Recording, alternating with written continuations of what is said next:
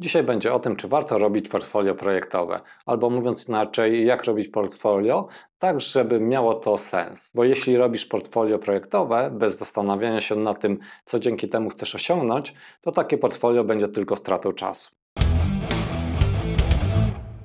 Cześć, witam Cię w kolejnym vlogu na moim kanale. Ja nazywam się Mateusz Dąbrowski, a dzisiaj zajmiemy się tematem portfolio projektowego programisty. Jeśli dopiero zaczynasz naukę, czy jesteś już juniorem, czy też midem, to podobno warto takie portfolio mieć, warto takie portfolio zrobić. Mówię podobno warto mieć, bo dla mnie wcale nie jest takie oczywiste i nawet powiedziałbym, że portfolio nie jest konieczne, jeśli chodzi o zdobycie nowej pracy. Pierwsza rzecz, jaka przychodzi mi zawsze do głowy, jeśli ktoś pyta, co powinien mieć w portfolio projektowym, to pytanie, po co ci portfolio jest potrzebne.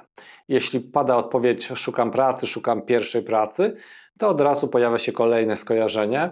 E, przecież większość rekruterów nie ma czasu oglądać Twojego portfolio. I potwierdzają to osoby, które do mnie piszą, osoby, które zdobyły już swoją pierwszą pracę i miały także swoje portfolio i rzeczywiście nikt nie chciał tego portfolio oglądać, albo nikt nie miał czasu, żeby to portfolio oglądać. E, trzeba pamiętać, że rekruterzy to przede wszystkim e, programiści, którzy na co dzień przede wszystkim programują, a dodatkowo prowadzą rekrutację. Często dostają czyjeś CV do ręki, mając 5 minut na zapoznanie się z nim i idą na rozmowę, e, gdzie mają przygotowany jakiś zestaw standardowych pytań i po prostu przepytują kogoś. I u mnie tak to mniej więcej wyglądało. Chociaż ja zwykle nie zajmowałem się rekrutacjami, to kilka razy zdarzyło się, że prowadziłem rekrutację i niestety nie miałem za wiele czasu, żeby się zapoznać e, z czymś CV. Więc skoro rekruterzy nie mają czasu na przeglądanie projektów, to czy warto poświęcać w ogóle czas na portfolio? Oczywiście warto, ale celem nie powinno być tutaj pokazanie swojego kodu komuś, a raczej nauczenie się pewnych rzeczy i przy okazji być może ktoś kiedyś będzie chciał obejrzeć to Twoje portfolio. Później jeszcze powiem o pewnym sposobie, dzięki któremu e, będziesz mógł w pewnym sensie wymusić na rekruterze, żeby jednak Twoje portfolio obejrzał, ale to za chwilę. Więc pierwszym powodem, dlaczego warto robić portfolio, powinna być nauka. Nauka nowych rzeczy, obycie z kodem i tworzenie nowych funkcjonalności. Teraz jaki projekt wybrać do portfolio? E, projekt, nie projekty. To, że będziesz mieć 3, 5 czy 10 projektów w portfolio, to nie ma znaczenia, jeśli te projekty będą bardzo małe.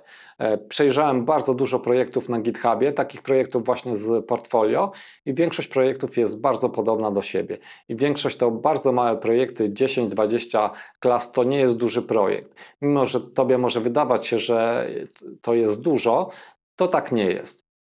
Duży projekt to e, setki tysięcy linii kodu i setki albo tysiące klas i do portfolio takich projektów się nie robi. Większość projektów, które przejrzałem, nie pokazuje umiejętności, nie pokazuje wiedzy autora tego kodu, pokazuje, że ktoś potrafi przepisać jakiś tutorial albo tutoriale i rekruterzy nie chcą tracić czasu na oglądanie przepisanych tutoriali. Tak to niestety wygląda. Więc warto wybrać jakiś temat, na przykład zrobienie prostego CRM-a, czyli Customer Relationship Management, czyli aplikacji do zarządzania e, relacjami z klientem. I w takiej aplikacji e, znajdziesz naprawdę wiele zagadnień, które nauczą Cię pisania prawdziwych aplikacji, bo będziesz musiał stworzyć obsługę klientów, wystawianie im faktur, raportowanie sprzedaży, wykresy dla tej sprzedaży.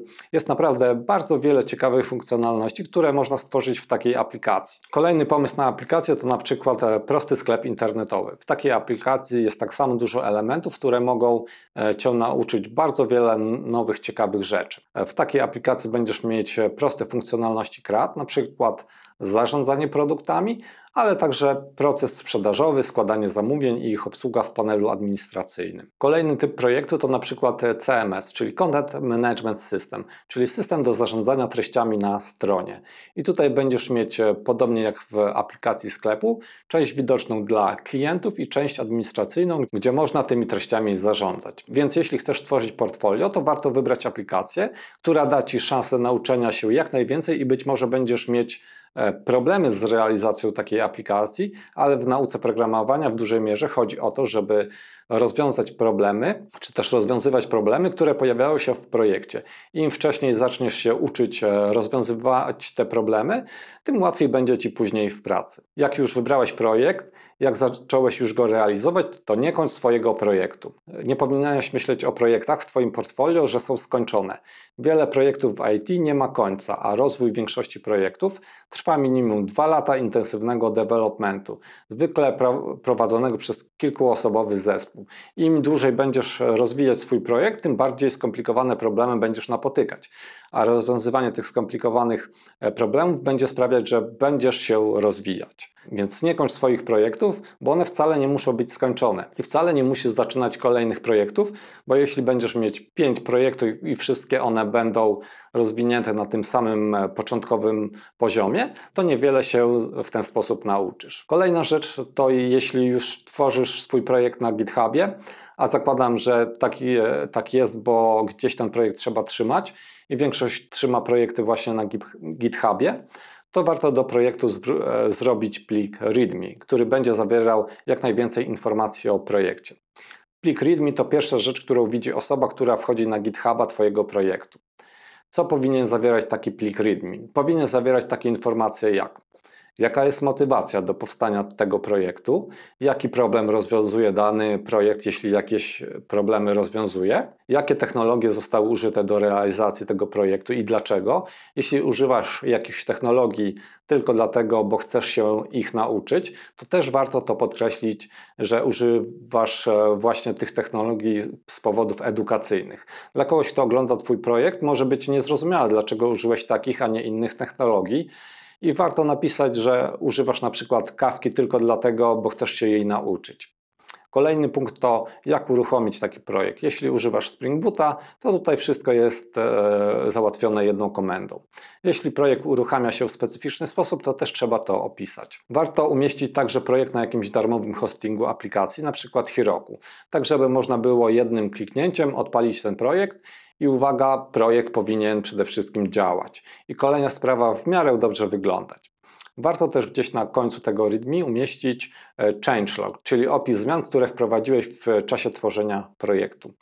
Nie musi być to jakiś super dokładny opis, ale warto, żeby jednak jakiś log zmian był zawarty w tym README.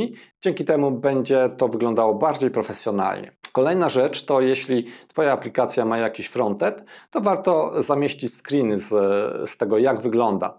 A, może, a możesz także pokusić się o, o nagranie krótkiego filmu e, prezentacji aplikacji, bo w, takiej, w takim filmie można pokazać, jak ta aplikacja faktycznie działa i można pokazać to, co chcesz pokazać w tej aplikacji.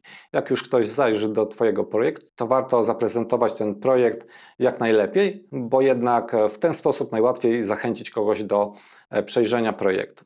Jeśli nie masz w aplikacji frontendu, a jest to aplikacja API, to warto dodać Swagera, tak żeby łatwo można było przeglądać e, usługi. Jak już mamy zrobione README, to warto też podczas tworzenia projektu zadbać o jakość kodu. Dzisiaj w każdym projekcie już standardem są testy jednostkowe, więc warto takie testy mieć. Warto je pisać, warto dbać o to, żeby kod w tym projekcie nie tylko był rozbudowany, ale także, żeby był dobrze, schludnie napisany. I żeby sobie trochę z tym pomóc, to warto poprosić na przykład na grupach o review takiego kodu. I prosząc o review, warto napisać, co projekt zawiera, co robi, dlaczego jest tak zrobiony i tak dalej. Bardzo istotną rzeczą, jeśli chodzi o kod review, to żeby review miało sens, to warto je robić co jakiś czas, jak dodasz nowe funkcjonalności. I oczywiście, jak prosisz e, kolejny raz o review, to koniecznie napisz, co zmieniłeś, co zostało dodane do projektu, tak żeby inni łatwo mogli się zorientować, co zostało zmienione. Ewentualnie możesz też e, podesłać link do konkretnego komita, w którym zostały zawarte zmiany. To bardzo pomaga w robieniu review i dzięki temu dostaniesz po prostu lepszy feedback. A o to w tym właśnie chodzi. Jakich błędów unikać przy tworzeniu portfolio? Myślę, że w portfolio nie warto umieszczać projektów z kursami darmowymi czy też płatnymi, e, bo daje to taki efekt, że wiele osób ma te same, tak samo zrobione i tak samo wyglądające e, portfolio. To dodatkowo sprawia, że rekruterzy są jeszcze bardziej zniechęceni do przeglądania takiego portfolio. Nikt nie chce przecież przeglądać projektów, które są przepisane z kursu. Zwłaszcza jeśli widzi je kolejny raz. Możesz na podstawie projektu z kursu i zdobytej wiedzy stworzyć coś własnego, coś oryginalnego, coś, co cię wyróżni na tle innych, i wtedy e, ma to jakiś sens. Kolejny bardzo częsty błąd to za dużo projektów. E, czasem wystarczy jeden albo dwa projekty w portfolio. Jeśli macie co pokazać w sensie objętości kodu, to ten kod może być zawarty w jednym projekcie. Jeśli chcesz stworzyć więcej projektów, to warto zrobić zupełnie różne projekty, tak żeby na przykład nie robić CRM-a i CMS-a, bo będą to tak naprawdę e, dosyć podobne projekty. Kolejny błąd to zbyt małe projekty. Z tym błędem spotykam się najczęściej. Bardzo małe, bardzo standardowe projekty CRAD, gdzie właściwie ciężko powiedzieć cokolwiek o takim projekcie, poza tym, że jest mały. Jeśli masz 5 kontrolerów, 5 serwisów i 5 repozytoriów i we wszystkich tych klasach kod wygląda bardzo podobnie, to trudno nawet zrobić review dla takiego kodu, bo niewiele się tam dzieje i jak ktoś wchodzi na taki projekt, to po chwili zaraz go opuszcza, bo od razu widać, że niewiele się tu dzieje. Kolejny problem to używanie narzędzi, technologii, których nie rozumiesz, albo używanie ich do celów, dla których nie zostały przeznaczone. Dzisiaj przyjęło się, że próg wejścia na juniora jest bardzo wysoki, więc wiele osób stosuje wiele różnych skomplikowanych technologii, nie rozumiejąc ich i nie rozumiejąc, po co te technologie są. Więc lepiej ich nie stosować, jeśli ich nie rozumiesz, bo może to prowadzi do sytuacji, w której ktoś zapyta cię dlaczego i po co to tutaj jest. Takie rzeczy działają na rekruterów trochę tak jak płachta na byka, więc warto nie prowokować e, takich sytuacji, bo być może będzie ci ciężko później z takiej sytuacji wybrnąć. I na koniec, jak sprawić, żeby rekruterzy zajrzeli do Twojego portfolio. Oczywiście, jak ktoś nie ma czasu, to nie da się go zmusić do zrobienia tego, ale jak już e, uda Ci się dostać na jakąś rozmowę kwalifikacyjną, to rekruter ma zarezerwowany czas tylko dla Ciebie. I na takiej rozmowie zwykle ktoś prosi Cię, żebyś e, opowiedział coś o sobie i to jest czas, gdzie możesz zaprezentować siebie i swoją wiedzę. I na taką rozmowę możesz zabrać po prostu laptopa i po prostu powiedzieć, że chciałbyś pokazać swój projekt i opowiedzieć o nim. I myślę, że większość będzie chciała zerknąć i posłuchać, jak opowiadasz o tym projekcie, bo rekruterzy to przede wszystkim programiści i trzeba z nimi rozmawiać jak z programistami. Ale przede wszystkim musisz mieć co pokazać, i przygotować się do takiej prezentacji. Ale myślę, że jeśli lubisz programowanie, to na pewno nie będzie z tym problemu. I to już wszystko w tym odcinku. Jeśli jeszcze nie subskrybujesz mojego kanału, to zachęcam do subskrypcji, zostawienia łapki w górę i podzielenia się swoją opinią w komentarzach. Dzięki, do zobaczenia w następnym materiale.